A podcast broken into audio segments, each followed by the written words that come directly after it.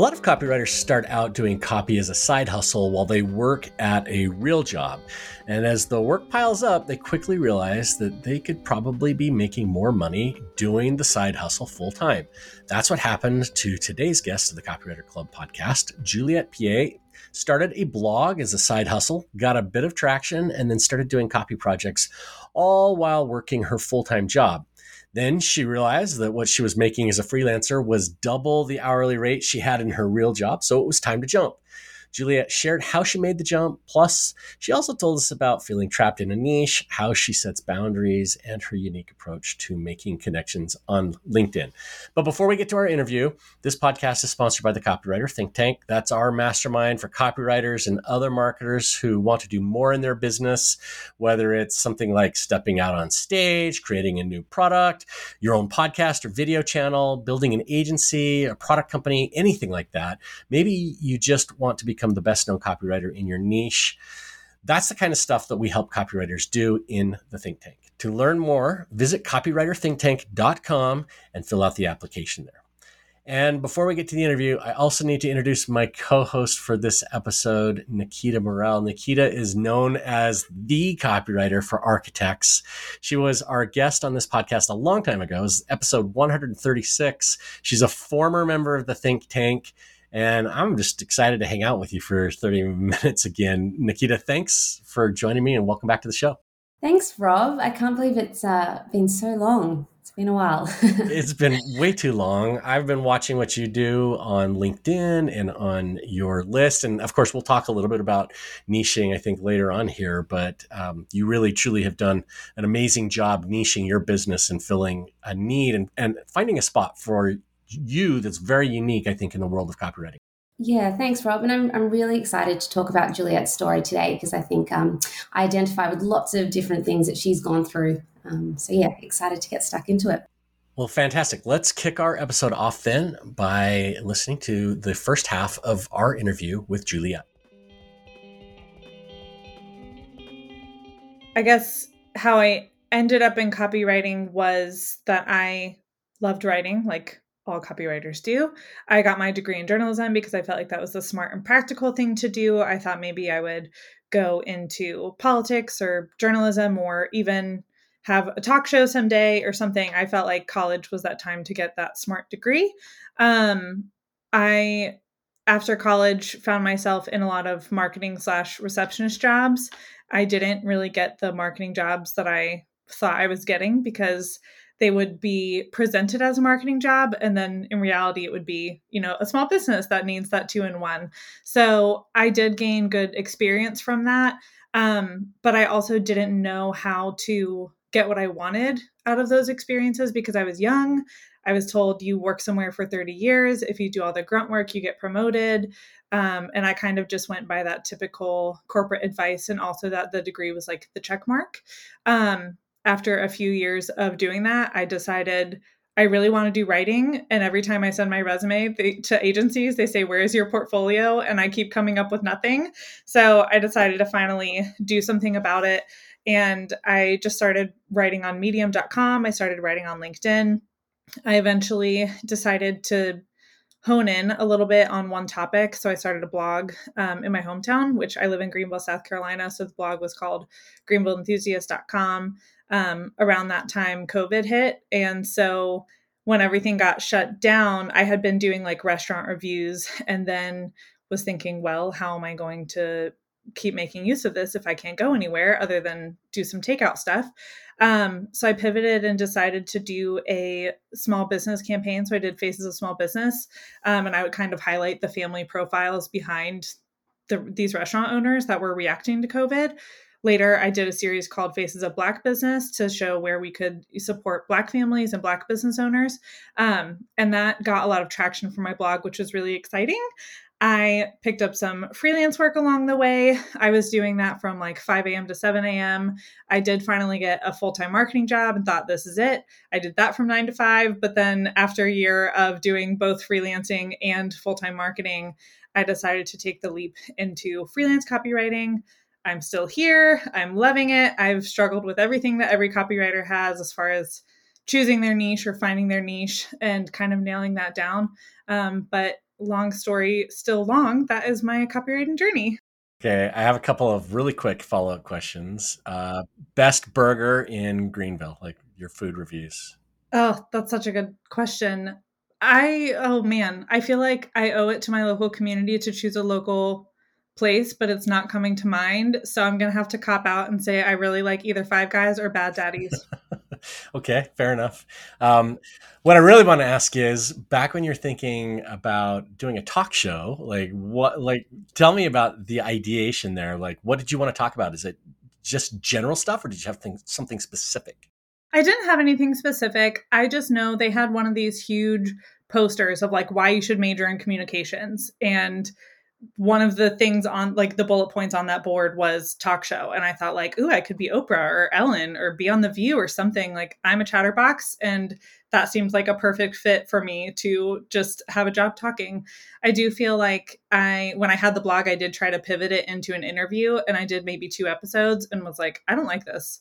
It's a different type of stress for me. So people have said before why don't you host a podcast? And i'm just like i don't know. It just it didn't land Okay, so when did you make the transition and go full time in your copywriting business?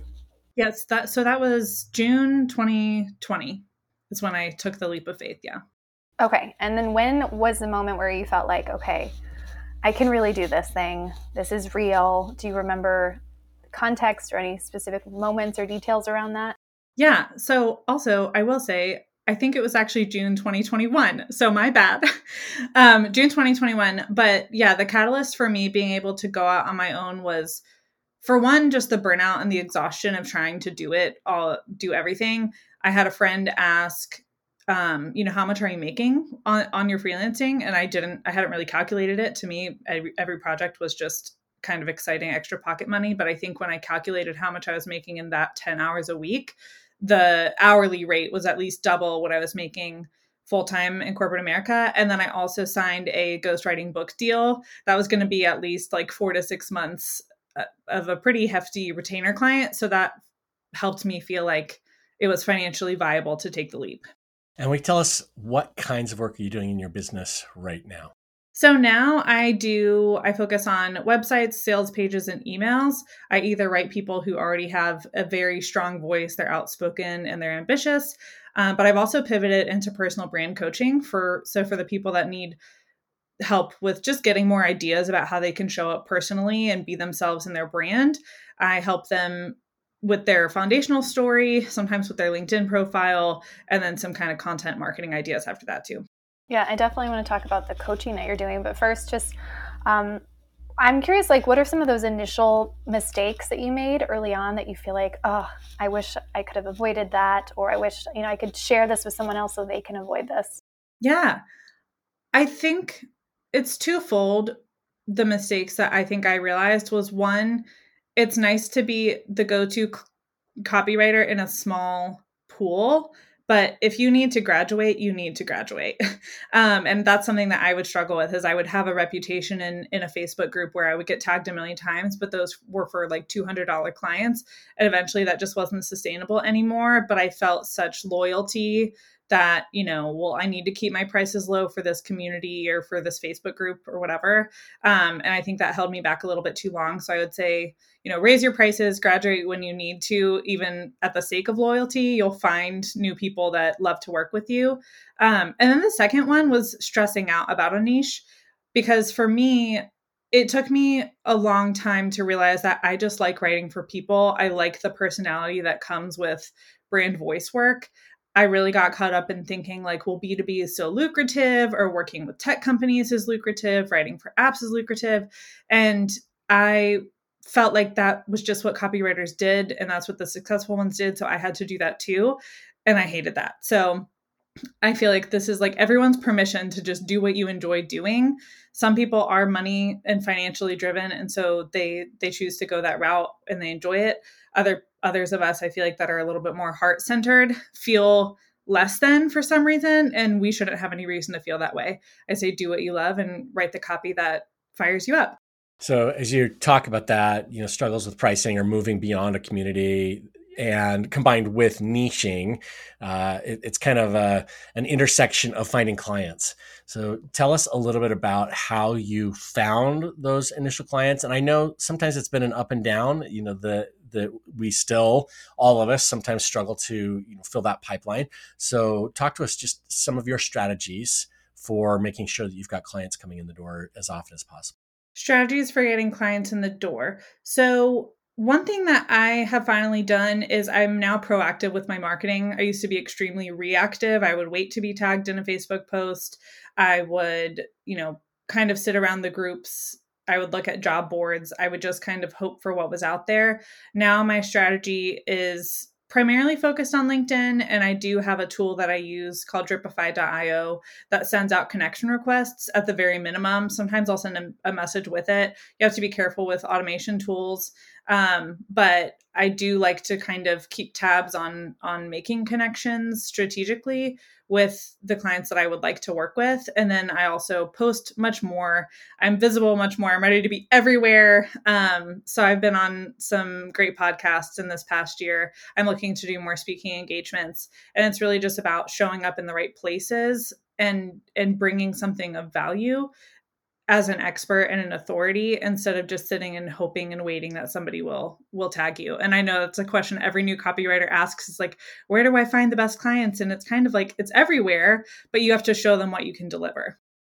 How did you make that switch you know mindset wise from reactive to proactive? Because even listening it's easy to say well yes juliet's right. I should be visible. I should show up on linkedin. I should do all these things. But it's really hard to make that switch tracking was part of it. I know that for me i felt like instagram was the way and so i went all in and in, in creating content on instagram.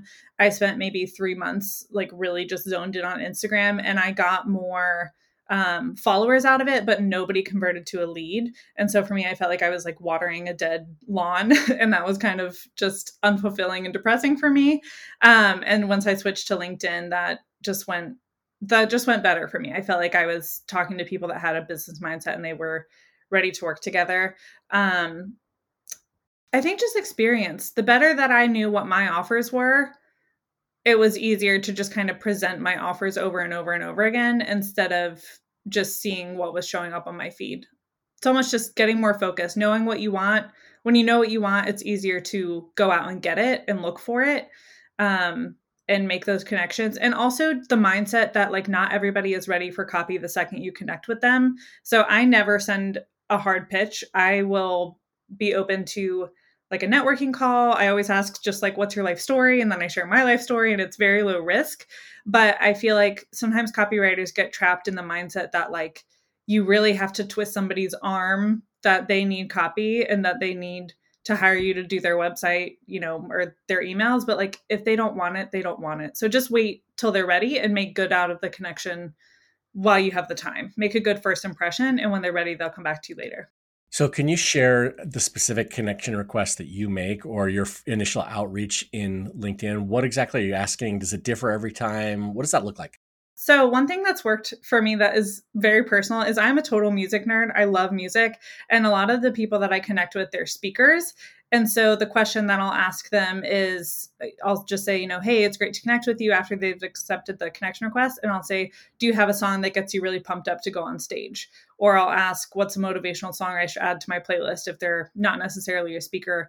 Um, sometimes I'll ask, like, what's your theme song? I've always did some type type of variation on that question and I've had lots of responses and some people that will kind of continue the conversation and it's just a fun, very low risk way to have one super small touch point that's not something that people are going to feel gross about or feel like it's disingenuous. And also, if they don't respond, I'm not worried about it.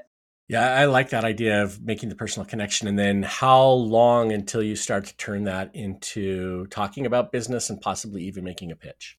I don't have any type of like diligent strategy after that because again if they're not ready i don't feel like i need to to promote that to them. I will sometimes if we're having a fun conversation like if they respond and say like oh what a fun question. A lot of times people will say like i've never had such a fun linkedin introduction. Um, and then i might say I'd love to hear your life story. If you want to jump on an actually social call, that's what I call it, actually social, because we're on social media, but we're not actually social. So that's how I branded it. Um, and I'll just tell them, I just want to hear your life story. No sales, no pitches. And again, it's another low risk offer to just enter another touch point. Um, and then from there, they at least know that I'm, I'm a copywriter, and that's enough of a pitch in itself. I feel like for them to remember who I am and what I do. Yeah, and who doesn't want to share their life story or get a chance to just talk? Do you keep that limited to 10, 20 minutes? You know, how do you manage it so it doesn't get out of hand? It's 15 minutes because 15. I feel like that's the perfect enough time for both of us to share. I think I originally had them 30 minutes, but I could tell after the 15 minute cutoff or after the 15 minute time stamp, you're kind of just like trying to fill time for another 15 minutes. And yeah, I just keep it to 15 minutes, make it quick and dirty. Okay. And then um, getting in the weeds, but how many people are you adding on a weekly basis or are you what's your strategy with with connections, connection requests? I'm not sure the exact number. I think it's probably somewhere from 30 to 50 new people. And again, that's just automated. I used to try to sit down and look up coaches or life coaches or ADHD coaches and look at their profile and spend so much time trying to send like the most personal message ever. And that was such a time suck that now it's so helpful to just have it kind of running in the background. So I want to go back to one of the projects that you started out with. You mentioned that you were ghostwriting a book. First, did the project happen? And talk to us about that. What did that look like time wise? I know it was the first time you ever did it, so I'm guessing it wasn't you know a sixty thousand dollar you know book writing project. But just tell us about that and you know the, the results from that project. Yeah, it was a great project. So it was intimidating for one, just to be like, oh my goodness, I'm writing a book for someone. But it was also extremely fun to just get inside their head. So I just structured it as an hourly retainer. So it was 20 hours a month at 100 an hour. Um, and so it wasn't, yeah, it wasn't a huge retainer, but it was enough to feel like I could fill the rest of my time with other projects and kind of do it at the same time. Um, it was almost VIP structured a little bit where I would have a couple hours with the person I was writing for. I would ask them lots of questions. Um, and then I would kind of go into my writing cave for two weeks or so and write the next few chapters. Then we'd meet again, talk about the next few things. Then I would go in my cave and write the next few chapters. um, and then near the end, there was lots of revising and lots of editing um, just to kind of make everything cohesive and, and flow through as a whole book. And do you still offer that that type of package? I don't because if I were to offer it again, I do think I would double the price. It is a lot of time to spend working on a project like that. There is so much editing that needs to happen to really make a book cohesive. Um, and if I were to do it again, it would have to be the only project on my desk because I think some people thrive on retainers and tracking their time, but for me, I really don't. So for me, it was hard to feel like I need to be all in on another project to make this month's rent, but also know that I have hours to fill. Um, and so it's not something that I specialize in. I enjoy it because I do like to pretend that I'm yeah, I like to be one with my clients and pretend that I'm being them.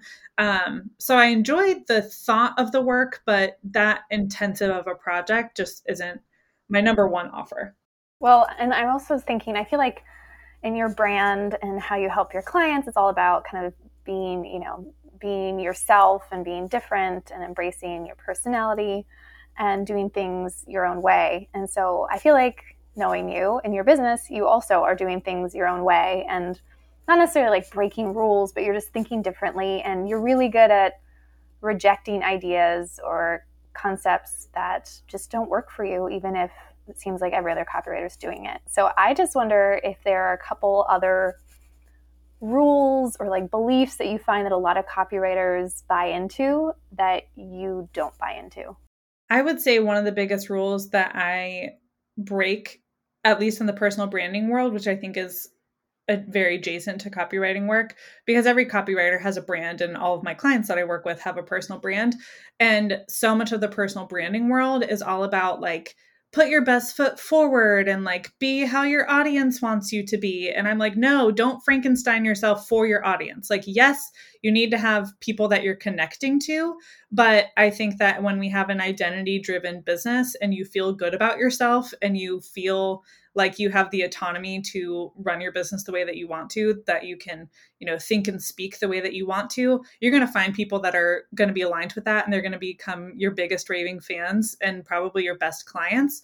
Um, and so i feel like that's a big rule that i break in the personal branding world is instead of making your brand about your audience your brand should be about you. People are going to work with you because you're you. So be yourself so let's go deeper on that. What is the process for doing that, for flipping what a lot of other people are doing on their head? So you're pulling out of me, you know, if you're hire if, if I'm hiring you to to work on the brand of Rob, uh, you know, what are you doing so that I can step forward and it's not just about oh the copywriter club or oh the SaaS clients that I want to work with and so on.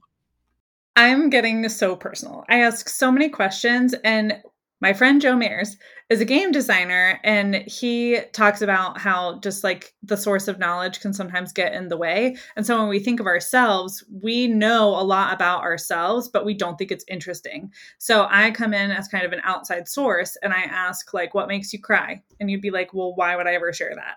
Or, you know, what's a challenge that you faced this week? What's a really big disappointment that you had in life? Um, I just ask questions that people wouldn't think to share openly um, and it is a little bit of a blurred line between like why am i asking you this and where is it going to show up in your copy?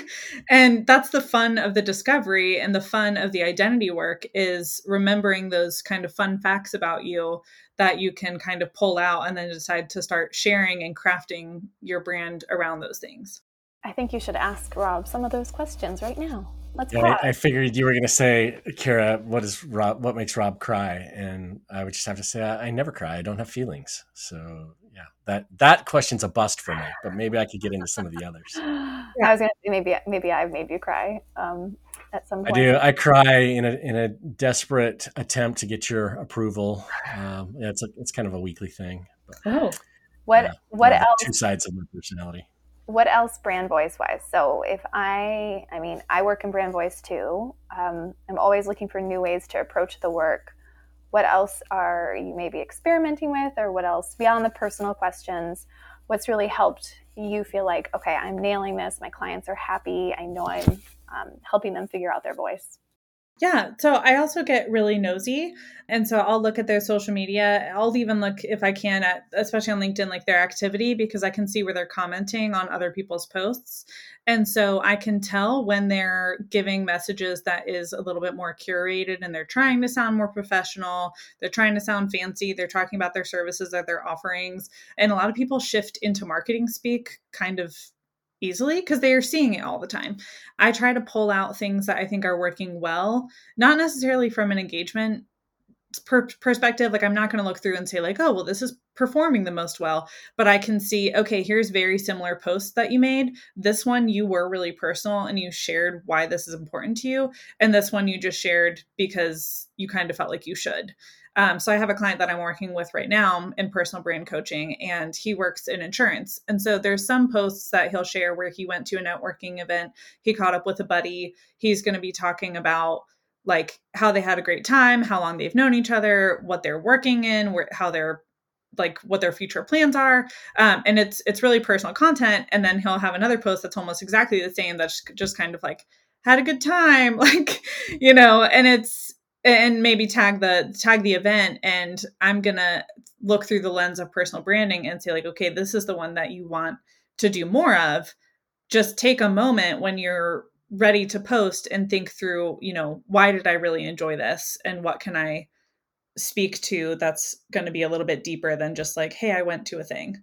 And when you're thinking through that when you're thinking like deeper obviously there are a lot of different ways to to look at that lens. It's not just like what made you cry or, or it's emotional but there are other approaches there as well. And i'm, I'm wondering because you post quite a bit on linkedin your own content like how do you apply that idea into your own business when you're thinking about okay what am i going to share? How vul- vulnerable do i get?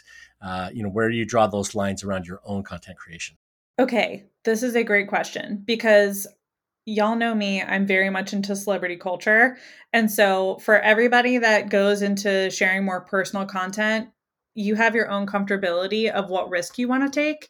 And so for me, I am always open to knowing that like what Juliet thinks now is not the same of what I thought 10 years ago and it might not be the same of what I think 10 years in the future. So I think be mindful of what you're willing to be canceled for if you want to post strong opinions also be willing to say i've changed my mind i've learned new things um, and then also know yourself well enough to realize if you're projecting or sharing for validation. Like if you need to go to therapy, go to therapy. Don't hire a personal brand strategist to just like air your laundry or to, you know, be a jerk and like use your voice in destructive ways.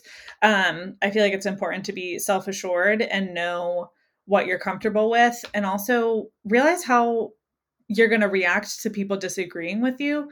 Because i also see it's one thing to share a strong opinion and just post it out there. It's another to be doing damage control or to honestly back down. And that's one something that that's something that i find a little bit disappointing is someone will share a strong opinion and then they'll appease everybody in the comments or they'll keep fighting with everybody in the comments. And I'm kind of like, find a middle ground somewhere between those two things because your personal brand and the way that you present yourself online can have good consequences or bad consequences. And just be mindful of what that can mean for how you feel about what you're doing. What would you recommend to one of your clients if they were posting a strong opinion, strong viewpoint, and um, they weren't quite sure. And all of a sudden they get comments, maybe both directions. How would you advise them to handle it so it is in the middle ground where you're not just surrendering and giving up, but you're not fighting with everyone?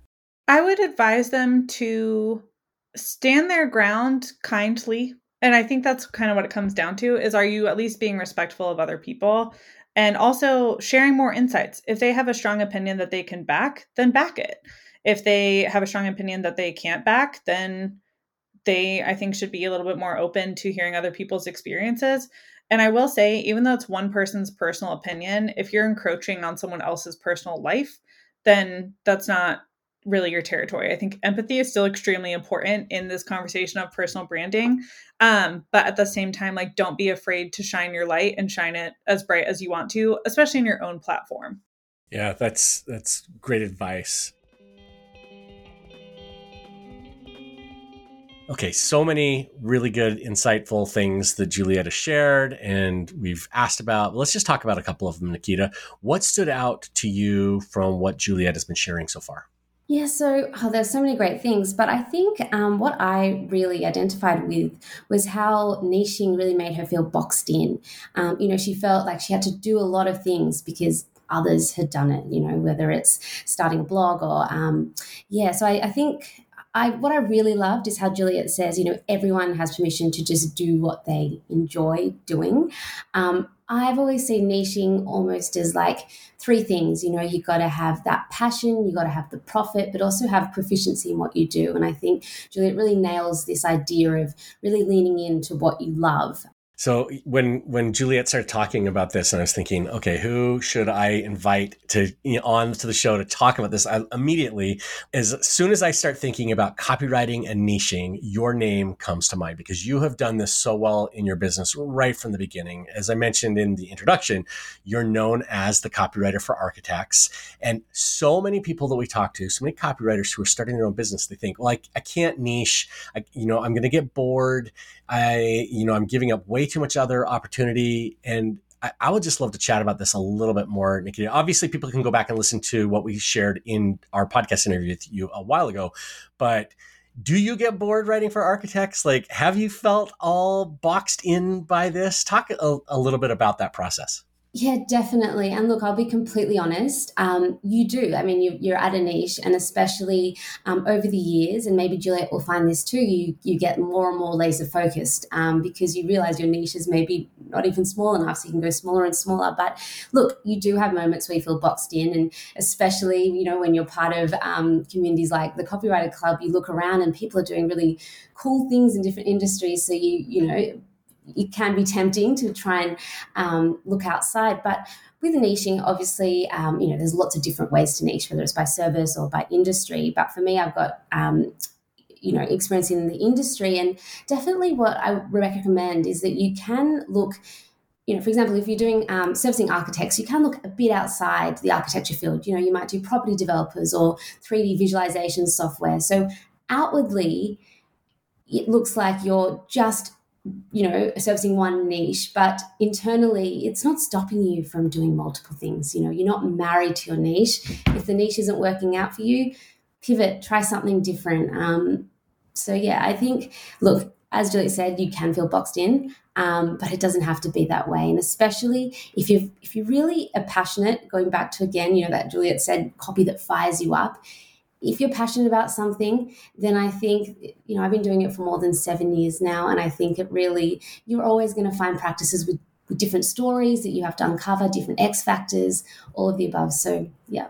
Yeah, there's there's a lot to to talk about there, and I know we're actually going to come back to it a little bit in the second half of the interview. So I'll save my other comment about niching for when we get there. She also Juliet also talked about like finding the platform that works for you, and we were talking about pitching, uh, you know, tr- and getting yourself out there, and what works for Juliet isn't going to work for everybody, but uh, what works for somebody else isn't going to work for Juliet, and so just knowing where your audience is, who you want to connect with, the best places to connect.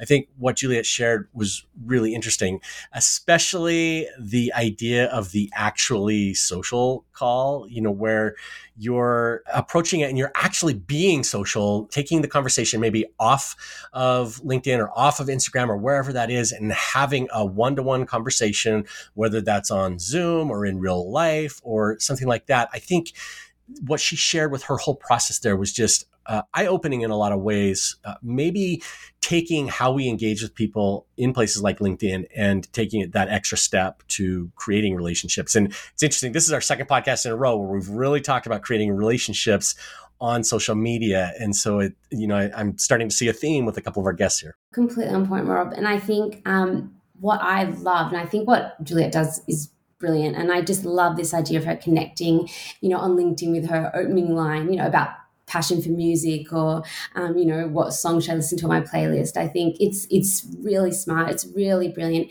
And I think the best part is of course, yeah, it it helps with the the recipient, whoever's receiving it, to make you know it sound so salesy, but it also takes the pressure off you as a copywriter. I think it's really um, relieving that pressure of oh, I got to write something really good, and I have to spend heaps of time doing it. You know, you just it's as Juliet says, it's you being actually social. It's how would you just start a conversation? So it takes the pressure off you. And um, I really like that idea of low risk, small touch point. I've, I've never really heard of it exactly in those words before and i think it's super smart. I'm glad you mentioned that actually nikita because you know when you're talking about removing that pressure i think so much of our outreach we're thinking about i've got to land a client or i've got to land a project.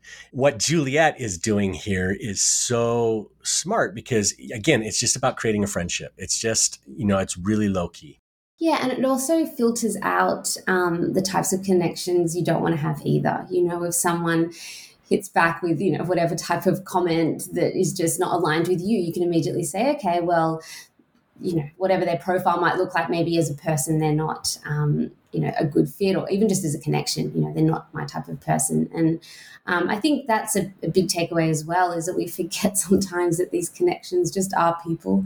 Um, it's so easy to get into the copywriter mode as you said rob and say oh you know is this a potential client? Well just a person. So music is a great in it's really good.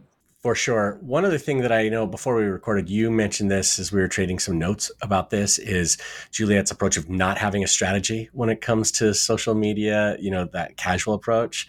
What is it that appeals to you about that?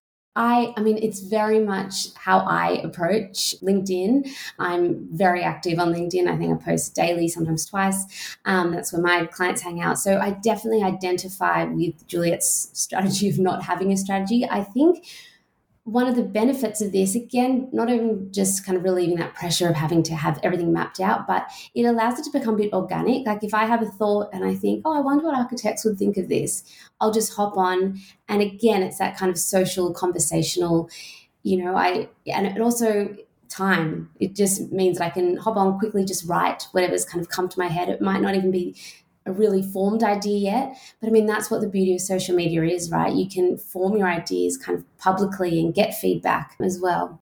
Yeah, I, I like that approach too. I have seen strategies for, you know, getting out there on social media. I think it's not a bad idea to have a strategy, something that helps you as a framework, especially as you get started. But oftentimes the most real stuff is the stuff that comes to you as it's happening. You know, it's I read something this morning, so now I want to comment on that, or I saw something in my business that just happened, or I had this interaction with a client, and all of that stuff goes way beyond a set strategy. Exactly. Let's go back to our interview with Juliet and see how she sets boundaries in her business and the processes she has in place to keep her moving forward. So let's let's maybe shift the conversation just a little bit and talk about getting things done and how you do it in your business because you know, like all of us, there's there's challenges with family or partner, spouse, there's work stuff. So tell us about your process, the tools that you use, and what you do to make sure that clients get what they need when they need it, and you also get time for everything that you need in your life boundaries are huge here and i feel like that's been the biggest lesson that i've learned in my time as a business owner. One thing that i do is i do my very, very best to work with one client at a time. That means that I needed to start having my services include the revisions on my actual calendar because for a while I was really in first draft mode where I would say, okay, this person needs their first draft by the 15th, the next client needs their first draft by the 20th, the next client needs their first draft by the 30th. But then when I was like neck deep in my next project and client number one came back with revisions, I felt super stressed out trying to get everything done. And so now my process, I try to work with one client at a time and I give that leeway and that room to really fully wrap up the project and give them my undivided attention until all is really said and done. The second part of that, as far as my onboarding process and this was from i think jill wise in one of the retreats that we had in the think tank was about sending proposals that expire in three days or three business days. And that has been such a game changer for me because fence sitters are such a bottleneck. And so when you are kind of leaving it up for grabs your availability and your time that's honestly asking for everybody to double book. Um, and that does not work for me that does not work for my desire to work with one client at a time. And I think a lot of us feel like, but why not four days or why not two weeks? And I think Jill's advice was like, if they're ready, they're ready. If they're not, they can ask again. And so whenever a, pro- a proposal does expire and they have notice that it's going to expire, I reach out the next day and I just say, hey, saw your proposal expired. Would still love to work with you. If you in the future need something, let me know and I will let you know my availability. And just kind of send that off. Um, but that process has been so helpful to just know who's working with me, who's not. Okay, we're back on the marketing, you know, back on the marketing boat, looking for more clients if we need to be. And specifically, what tools are you using to make that stuff happen? I use Dubsado. So Dubsado has a like form expire uh, setting. So I use that. And then I guess other I'm trying to think of other like tools that I use in my business. I have a VA. She's great at keeping me on task. So not a system, not a tool, but a human that helps me keep up with those things. But yeah, I'd say Dubsado is the biggest as far as breaking through that bottleneck. And you know, you and I have talked about some client projects that have gone wild, right? Clients gone wild, and you've dealt with one or two. Uh, what are some of the lessons that you pulled from that experience or those experiences uh, that you could share with other copywriters? Yeah, um, this is a great question because I've made peace at different times with different clients gone wild experiences. For one, the basic advice that every copywriter is giving you is true. Like they have been through it. So when someone says make sure that you have a contract, they're saying it for a reason. Make sure you have a contract because you will learn sooner or later that there are not all, you know, good faith, good willed clients that are going to do what they say that they will in the time that they say that they are going to do those things. So having a contract is huge. Um, I had a client who decided not to pay. I didn't realize that they actually hadn't signed their contract. Um, and so that was kind of a hot mess. And I was really just frustrated with that experience because throughout the project, they wouldn't give feedback. They would kind of like start their own second draft and be like, let's go this direction. And I'd be like, no, I need feedback on the actual copy. Um, and I felt like they kept kind of like grabbing the wheel. And I was like, I don't know how to do this. But anyway, that project ended. They didn't pay their invoice. I did have um, a demand letter sent to them. They, way past the 30 day window, disputed it. But at that point, I had kind of already made peace that, like, I'm not going to get paid from this. That's a bummer. I did what I felt like I needed to do as far as upholding what is good in the world and standing up for myself. And so I was happy that I sent the demand letter just for my own peace of mind that like I did something I didn't just like lay down and take it but at the same time they disputed it that's fine for me I'm like you know I don't want to give them any more space in my brain so what's done is done yeah, we all have one. Right? Usually, it only takes one. So you mentioned earlier that boundaries are huge for you. Uh, you know, experiences like that obviously help create boundaries. Are there any specifics that you can talk us through that you know it's like every single time, every single project, every single day, what whatever that is, like clients cannot cross this boundary, or uh, you know, just some of the specifics that you've uh, set up in your business. One of them I grabbed from another copywriter, which is that I do outline not only when their revisions are going to be due, like for my own calendar, but I also have them sign in the contract that they're going to have to give me feedback by a certain time. And if they don't give me the feedback by that time, then the revision is forfeited. And I have found that to be incredibly helpful. And I feel like even my clients that see that in the contract are like, oh, she means business. and that's always a good sign that they're going to be ready and prepared from day one and not let that be something that, you know, they get to it 30 days later. They know, like, hey, within a week, I need your feedback. And so that's a boundary that I uphold. And boundaries don't have to be, I think sometimes we think that boundaries are like rude or mean or aggressive. They're not. I very cheerfully am like, hey, I'm looking forward to your feedback tomorrow.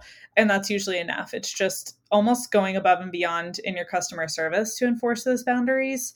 And then I have in my onboarding document now kind of some client expectations. And the very first one is words matter. That's the point. but I do have in there, and I get into like how they can and or the do's and don'ts of good feedback. But one of them is like realize that you are working with another human being who me as a copywriter takes my work very seriously. I care a lot about it. And so just as much as I'm going to be treating them with respect, I expect them to do the same for me. And for that, I think words matter because I know as a copywriter, there's been maybe one or two times where a client just said to me like you missed the mark and that was the most unhelpful feedback of all time. And so that's something that's kind of in my boundaries expectations is just be helpful, speak kindly, and that's a, a, boundary that I have for myself to do for them too. Yeah, and it seems so obvious. Like we shouldn't have to state that that words matter, be respectful. Um, but I think obviously, like people do forget, and um, so I think that's a really great way to start a project. Just like I'm going to respect you, you're going to respect me, and this is going to go really well. So I think that's a great, great advice. I I want to go back to your brand coaching because um, I want to hear more about how you came up with that offer, you know, and started to transition away just from done for you services to I'm going to do this with you, I'm going to coach you through it. You know, what was the catalyst for that? And then how did you put that offer together? Yeah. So, one thing that I realized as far as trying to find a niche was that the people that I was enjoying working with were in industries that I would never choose as my niche, but they themselves were very strong voices and strong personalities. So one of my clients, he has a course on like legal and tax stuff. I would never in a million years choose to be like working with tax attorneys in their niche, but he's super fun. And so I was like, oh, well, I love working for him. There's other clients that I've had that have been real estate agents, which has sometimes been a mixed bag. I don't want to write listings, but for the real estate agents that want to have a website or super personal emails, that's super fun for me. I have another client who does cybersecurity recruiting again, not something that I would choose as my niche, but really fun person to work with. And so pulling out that common thread of personal branding kind of became my copywriting niche, like my only parameter was psychographic. Like i want to write for people that have strong personal brands that they're already using a, a, strong voice. I somehow through that became known as a personal branding expert and so i decided to just own it and make an offer for people who liked the idea like they see the value in a personal brand but they're not really sure how to do it themselves and they get a little bit stuck and that's where my personal brand coaching offers came which are really kind of narrowed down to let's just start with your story. Like, we don't have to go fully into your website yet. We don't have to go into huge like launch campaigns or email campaigns. Let's just kind of nail down nail down like who you are, what you're about, why your work is so important to you, um, and then give you some ideas from there. So it's a lot more flexible of an offer as far as the deliverables. I customize it a little bit depending on the client. Um, but I find that that's a much smarter investment for them to kind of have the training wheels of their personal brand before investing into like a huge giant package that's going to be on the internet for like the next seven years. And then once you complete a package like that, do you offer step two or do you, is there a discussion where it's like, how do we take what we just did and make this into a launch or into a website? Like what's, what's the evolution of that client relationship look like? That's been really organic for me. So I'll have people come in in one of those avenues and then hire me again later for something else. So either they've hired me for for launch copy because they're promoting a new website or they're releasing a new offer. Um, and then that's kind of that runway and then they'll come back later and decide hey i actually want to revamp this other part of my business. Um, so i haven't again really like diligently or strategically been hardcore on like the follow up of here's what we should do next. I kind of wait for them to come back for more but i do have a lot of repeat clients who have hired me even just to write like their about page or their services page and then they're like okay let's do everything let's open the floodgates Okay, so you mentioned you have a VA. You know, we get a lot of questions about VAs, working with them. Oftentimes it does not go well the first with the first hire, sometimes the second hire. So what advice would you give to a writer who wants to have that type of support um, but doesn't know how to work with a VA um, or how to even approach working with a VA?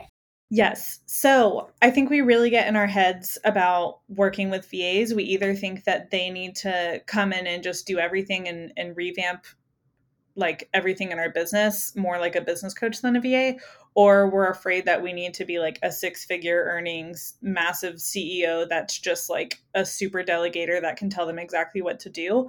Um, and my advice there is to look for someone who can be a little bit of a collaborator, someone that knows enough about strategy who can kind of point out some maybe gaps in your systems. Like if you really need a Dubsado specialist and they give you a huge proposal to do everything under the sun and you're not ready for that, ask them, can you just be around to help me figure this out a, little bit? Um, that's what I did with my VA is she gave me a proposal for, you know, all things Dubsado. And I was like, can you just do executive hand holding? Like, let me ask you questions um, let me still have my hands in it and try to figure it out but once i get stuck can can i divert to you um, and that's been really great and then also be open to the relationship evolving so my va is a dubsado specialist she also is just a funnel specialist and she does great design in canva and so there's been some months where she's helped me like update my Dubsado workflow. And then I said, Hey, I want to do an onboarding doc. And I wrote the copy and she made it look pretty. There's been other times where I was like, Hey, I want to do a Typeform quiz that like feeds into my email. Can you make that happen in Zapier? And, and she can do that. And so I feel very lucky and blessed to be working with her. Um, and she's so skilled that I can give her those different things. But I think just from a business owner's mindset, instead of thinking like, okay, I have to have a job description where, like, you know, it's going to be 10 hours a week and they do these four things, like, let it evolve. Don't worry so much about it. Just work with somebody who is happy to work with you and be flexible in that in that relationship. So as we're talking about letting things evolve, do you see your team evolving in any way? Will, will you grow? Are you content to stay where you're at? What does that look like? Yeah, so I I don't know that I think of my team evolving necessarily, but I am now so much more open to bringing in experts and contractors for different projects. Um, I think that that is going to lead in the next couple years to me having some small, having a, a bit of a small team that might do some client work.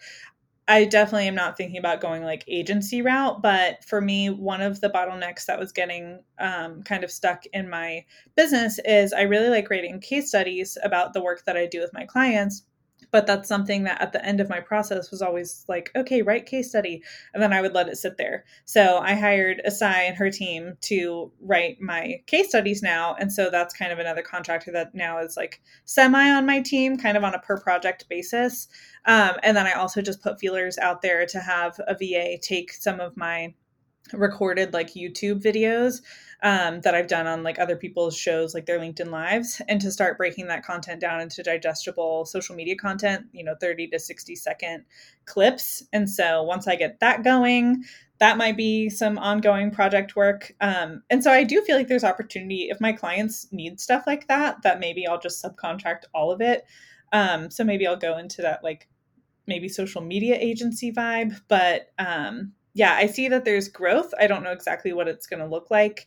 And I'm not trying to run like a 100 person company, but we'll see what the future holds. Never say never. I know. Yes, Justin Bieber, never say never. we'll bring you back when you have a 100 person company.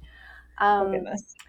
Okay, so I was going to ask about struggles because, you know, you've, you've done so many things right. I feel like what I love about watching you build and grow is like if something doesn't go well, figure it out, you fix it, it doesn't happen again. And you just keep doing that and building confidence and just growing. So, what is a struggle today that is a new struggle that you're trying to work out, even if you don't have the answers yet? My new struggle is what is next? Like, I am someone who has so many ideas and wants to grow so fast. I feel like I'm the third uh, I'm the third child and youngest and so I feel like I've always had this desire to like catch up to everybody else. Um, so I always feel like I have the visual map of how to get there. It's just how can I viably get there? Um, and so I was talking about this on a call earlier. It's like, well, my brain says this is what we're doing next, but my wallet says we're not. um, but I I try to take those struggles as opportunities and think through, well, what could I do that could maybe fund this? Um, and I don't know, just experiment. And I'm I'm doing so many things that I never thought that I would do.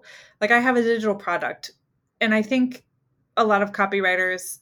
I just want to say, like, this is like my love note to young copywriters is you can do fun things that you want to do and they are special and they are unique and people do want them um, and don't be afraid or think that you have to like reach a certain level to be able to put those things out into the world so I love how Kira asks for your struggles and you turn it all positive. Sorry, I didn't mean yeah. to. I I hate my life. I'm just kidding. No, um I just I think the struggle is trying to keep up with the opportunity and but that sounds so like privileged. No, I mean, that's, that's where you're at right now. That's I mean that's a real struggle. Yeah. That, that's my current struggle. I'm I mean there have been weeks of like completely dry, no clients at all. Is this ever going to go anywhere? And so um I'm I'm glad to be in some very positive struggles with like growing pains, but it is also a different uncertainty uncertainty of like what if I do decide to make the next investment to like get to the next level and it doesn't work. Like there's always going to be the fear of the unknown and the uncertainty, but I'm just the type of person that's going to keep chasing it. Okay, so keeping it positive then, what are some of the best things that you've done for your business as you look back? The the things you're like I that was that was a really smart move or this is the thing that I'm most proud of this sounds so conceited, but I really am proud of myself for showing up as myself so personally and so authentically. Um, I my husband used to laugh because we have a we have a indoor camera in our living room so we can like keep tabs on our dogs. And I used to change my shirt like four times a day, depending on the client that I was meeting with. and he was always like, What are you doing? And I was just like, I don't know. And so honestly, like the day that I showed up to a client meeting in a shirt like this, or showed up to which I'm wearing a t-shirt, like a graphic tee, um, went to networking meetings wearing ripped jeans and like survived and made a, a better personal brand out of it. Um, I really am proud of that because there's so much imposter syndrome in me that to kind of overcome that and and do it anyway and say like, you know, I'm not worried about what people are thinking has been a huge personal win.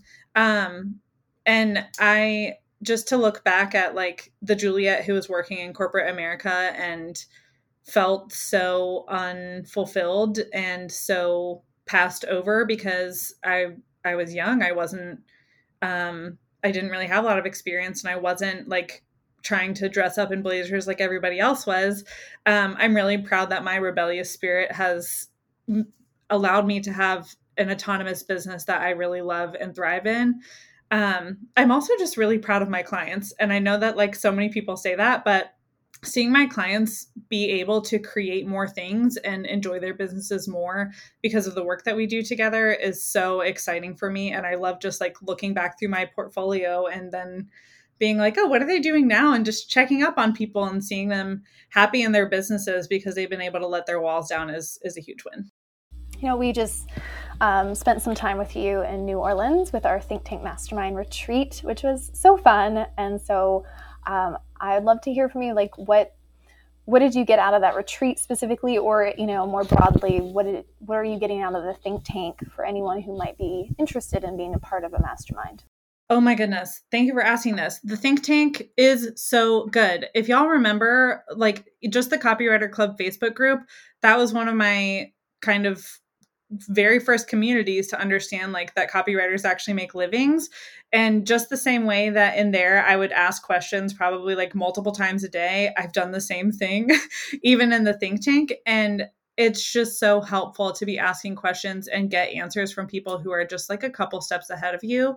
Um and so i will say out of the retreat it was helpful to just hear and i feel the same way about when i went to tcc irl um, last year it's so helpful to just peek behind the curtain about how people are working in their businesses and also the struggles because I really had a hard time with comparisonitis where like I would look at a copywriter's website who was charging like a thousand dollars when I was charging two hundred dollars and thought like, well, they have the best life in the world. And then, you know, the next level of like, okay, well, they do launch copy, so I should do that. And they're charging 3000 and then okay well this copywriter is charging 7000 and just always thinking that they have it all together. When you're in the think tank you see just as much of the struggles as you do the do the wins. So you see you know 12k month followed by i just lost all my clients. And being in that community and knowing that you're not alone but also knowing that everybody is there to help you and support you is just life changing. And then the retreat too, I will say Lianna Patch spoke about speaking. And that was so helpful for me to just kind of demystify that, like, I am worthy and belong in the rooms that I want to speak in. And to kind of, again, get over that imposter syndrome and think, like, well, I have to be a copywriter with 10 years of experience and I have to be invited to speak. And no, it's like, if you just want to go do something, go do something. That was probably one of my biggest takeaways. So, coming away from that experience, what's next for you and your business? What are you working on? I am working on being everywhere. I, I really want to be everywhere. Like that's why I'm like trying to contract a video editor to like repurpose my content. I'm ready to blow up YouTube and Instagram, maybe TikTok. I don't know. My presence there is very on and off. Um, I am looking forward to being on more podcasts. I'm like so grateful to be here. Um, and then also some more speaking engagements. I did one for my co working space in Greenville, and that was really fun. And so I'm just kind of very open to whatever is next. But I specifically, I feel like I've gone through the stages of copywriting where it's like, I got a client, awesome. Now I know what my offers are, awesome. And now I'm figuring out what my marketing is, awesome. And so that's kind of where I'm focused now. Yeah, and the great thing about what you're doing with visibility is you also are really good at posting and sharing your speaking gigs. At least from what I can see on your website, you have a page dedicated to all of the podcasts you've been on, um, the speaking opportunities. It's really well organized so that you aren't just doing it, but you're showing up as a speaker. Um, I think that's a it's a really great example for anyone listening to check out your website and how you're positioning yourself as a as a speaker. I have one final question. I think it's my final question. Um, why do you hate high fives? Oh my goodness. Okay. this is so okay. This is really personal. So, um, I grew up in a religious school. And so one of the rules was basically like no touching, but like we were allowed to high five. So boys and girls were allowed to high five. And the amount of high fives because that was like all we were allowed to do was just way too much. And so I'm just high fived out for like the next two decades of my life. And like a fist bump is okay. I feel like that's less intense. But for me, high fives were just like a ridiculous excuse to like make everything exciting. And I just got burned out from high fives. And yeah, I just, I will say if somebody asks for a high five, I will give them the first one and then let them know, like, by the way, I hate high fives and I'm not going to be doing that again. And they're like, oh, okay. So I won't leave somebody hanging. Yeah, yeah. the first one is free because I don't want to be rude and disrespectful. But like after that, that is my boundary that like you get that one. And so hold on to it. I hope I didn't give you a high five at the retreat. I don't. Think I don't I think we've high fived. Now that's like going to be on my bucket list to high five you because I feel like that. I don't cool. think I really high five either. So I like I'll okay, do it perfect. if people high five me, but I'm not a high. five. When Kira asked the, when Kira asked that question, I'm like, oh, it'll be funny. I'll high five you next time. But now I don't want to. It feels it feels like a violation of some sort. I mean, you'll get the first one free. It's just I'd rather. Oh, I'd, I'd much rather hug than yeah, I'm good with fist bumps. I'm good with hugs. It's just high fives. I don't know. Plus, you know, people don't get them right half the time. So it's like, why are we doing it? Awkward. It's very awkward. All right, Juliet. If somebody wants to get in touch with you, hug, fist bump, but not high five, where should they go? Um, they can find me on LinkedIn. I'm always there. Um, Juliet Peay is my name, so they can find me on LinkedIn. And then also my website, yourpersonalbrandcoach.com. I have a really fun quiz on there where they can see how personal their personal brand really is.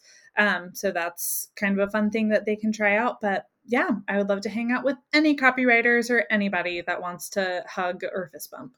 We appreciate you and everything you shared today. Thank you, Juliet. Thanks so much. So that's the end of our interview with Juliet Peay. Before we go, there were a couple of other things that stood out to us that I think we want to talk about, highlight, uh, at least stuff that stood out to me. And I think speaking for the both of us, Nikita. So one of the comments that Juliet made is just this idea of having shorter deadlines for proposals. You know, oftentimes we'll say, oh, well, oftentimes we forget to put a deadline on them at all. And so occasionally we'll see clients coming back, you know, a year later saying, okay, I'm ready to start. And you're like, well, my prices have changed, my, my projects have changed.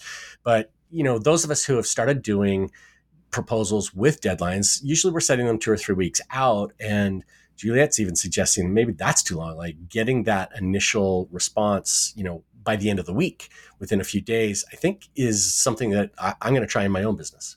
Yeah, me too, Rob. I thought it was brilliant. Like I've never heard of three days before. So mine is currently, it expires after seven days. Um, three days feels quite scary, but I mean, it makes sense, right? Like even just to test out um, because it's exactly how Juliet says it can just push out the whole kind of timeline and you know you've got multiple proposals out there and things aren't lining up so yeah three days is it's really interesting and, and I'm willing to give it a go I think I'm definitely going to try it out I, I, think when it comes down to creating that urgency, obviously, you know, two weeks, three months, a year, whatever is way too long.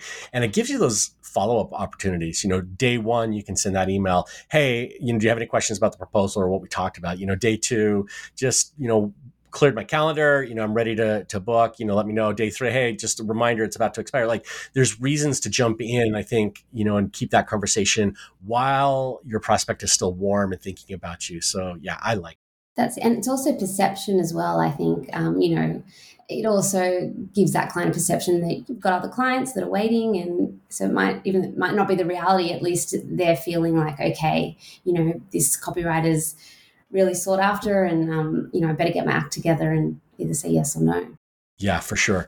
Is there anything else that stood out to you there, Nikita? So yes, I, I, will say again, and as you know, I, I do love a good niche. Um, is the the personal branding? How Juliet mentioned across the industries, um, and kind of you know the way she pivoted from coaching and working for people. Um, you know, and she said you would never probably think of or wanting to niche in that kind of different industry. So I think um, Juliet's niche of you know psychographics is super interesting. I've actually I don't know if I've heard of someone kind of frame it that way before. Yeah, this is one of the things that you know we teach a lot in the accelerator. So many people get focused on niche as an industry, and obviously you've niched in an industry. Uh, you know, people surrounding architects, architecture, but you can niche in so many other ways. You know, you can be the copywriter that delivers a particular kind of deliverable. So, you know, maybe sales pages or emails, and we've seen copywriters do that obviously Juliet niches by you know her personal branding and what she brings to the table. You can niche by voice. You can niche with values and the kinds of clients that you work with. So there's just so many ways to do it, and uh, I, I like seeing other examples in addition to how you niche with an industry. And I think also I what Juliet said, um, you know, this idea of how she came to her niche, like how she was getting I guess, feedback from the market, and people were asking her for this. So she then responded. Um, it always reminds me of that Seth Godin quote that um, find the lock, then fashion the key, rather than trying to have the key and you know try and find the client. So I find this flip really interesting. Um, and I think a lot of copywriters that start off, and I me included, were trying you trying to do it backwards. Um, but I really like Juliet's approach of trying to okay see what people like, and then you know create those services and the, the, offerings around that. I agree. And then you know when juliet was talking about pivoting to coaching working for people that you know she might not think of you know wanting to niche in their industry it's just another kind of take on the same idea. Exactly, exactly, and and that's you know it seems like Juliet throughout um, her career so far has been experimenting and and trying out different things, and and I also think that's just I love that kind of that courage and the braveness to do that rather than you know thinking she's just doing um, and experimenting and, and see and seeing what lands. Later on in the conversation juliet was talking about being everywhere. And you know this is something that i've actually thought about quite a bit. You know we've we've taught a program you know about uh, we call it the celebrity copywriter but it's really about building your authority and showing up everywhere. And there's a difference between doing everything and looking like you're everywhere. And when you show up in one channel consistently, kind of like what you do in LinkedIn, and then you follow that up with, you know, an email a couple times a week, or, uh, you know, maybe uh, there's one other place of contact, it starts to feel like you are everywhere, even though the reality is you're not. You're really only showing up in one or two places. But when you do it consistently, you know it that that challenge of being everywhere is so much easier to accomplish. And as you said i think it's really good. I almost see it as like you have your one social media channel where you know where your clients are hanging out whether that's linkedin or instagram and then you have yet another kind of secondary um, i always like kind of podcasting because it's audio and then you've got your linkedin which is a little bit more kind of visual. Um, so just having that mix is yeah you do. And, and it, what is it that you can't remember, but I think it's like people need to see you three times, or maybe seven, something like that. There's got to be like seven touch points for people to remember who you are. So if you just keep doing that, then over time, as you said, Rob, it's yeah, you will feel like you are everywhere.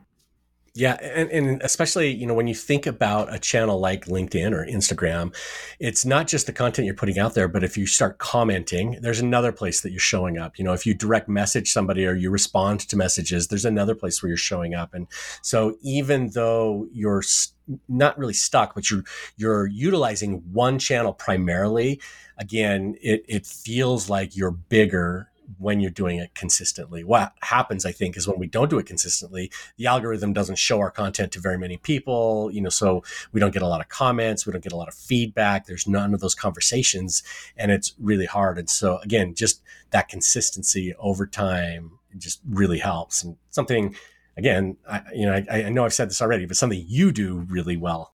Thanks, Rob. Yeah, no, I 100% agree with everything uh, you're saying. And then just to, to, go along with that, you know, at the very end of the conversation, we were talking uh, with Juliet about growing her business, showing up as 100% yourself. And I think this is one place where a lot of copywriters, they find a voice that they like, or they find, you know, something that somebody else is doing, and they try to mimic that it's not a horrible way to get started because you start to learn and you find your own voice by mimicking other people's voices. But ultimately, you need to show up 100% as yourself. And so, whether you know that's that's rebellious, you know, doing things differently, whether that's you know fitting into a niche exactly as expected, whatever that is, if it feels naturally, I think you know doing that as a method for building your authority is smart. Yes, 100%. And I think what you said right um, you know, in the beginning of that comment is, um, yeah, I think starting out, everyone does try on different kind of personas and identities, and I think that's just part of it um, to find your own. You know, it's I, it's pretty rare just to walk in and be like, okay, I'm going to be 100% me. You know, you need to see what, again, lands, um, what's working. Um, and also, again, what you're, if you have decided on a niche, what feedback you're getting. You know, for example, architects are very visual creatures. So if I ever put anything ugly out into the world, no matter, even if it's the, the best copy I've ever written, it's just not going to land. So you got to, you know, kind of, it's a bit of a mix. You don't obviously 100% authentically you, but at the same time, just getting that feedback from your ideal clients as well, I think is important. Absolutely. That's great advice. We want to thank Juliet Peay for joining us on the podcast and pulling back the curtains on her business. If you want to connect with her, you can find her at yourpersonalbrandcoach.com or find her on LinkedIn at Juliet Peay, which we'll link to in the show notes. And be sure to check out her quiz when you visit her page. And I want to thank my co hosts for these comments, Nikita Morell, for joining me today. As I mentioned earlier, you, sh- uh, you should definitely check out our interview with her. That was episode number 136. We talked a lot about creating a successful copy business in a single niche, as well as all kinds of other things. I think we even talked about weaving at one point, if I'm not mistaken, Nikita. She's the master at both of those things. So be sure to check her out and connect with her. And that's the end of the episode of the Copywriter Club podcast. The intro music was composed by copywriter and songwriter Addison Rice. The outro was composed by copywriter and songwriter David Muntner. If you've enjoyed what you've heard, please visit Apple Podcast to leave your review of the show. And thanks for listening. We'll see you next week. Copywriters coming together to help the world write better copy and make more money. Kira and Rob's Copywriters Club can make you lots of money.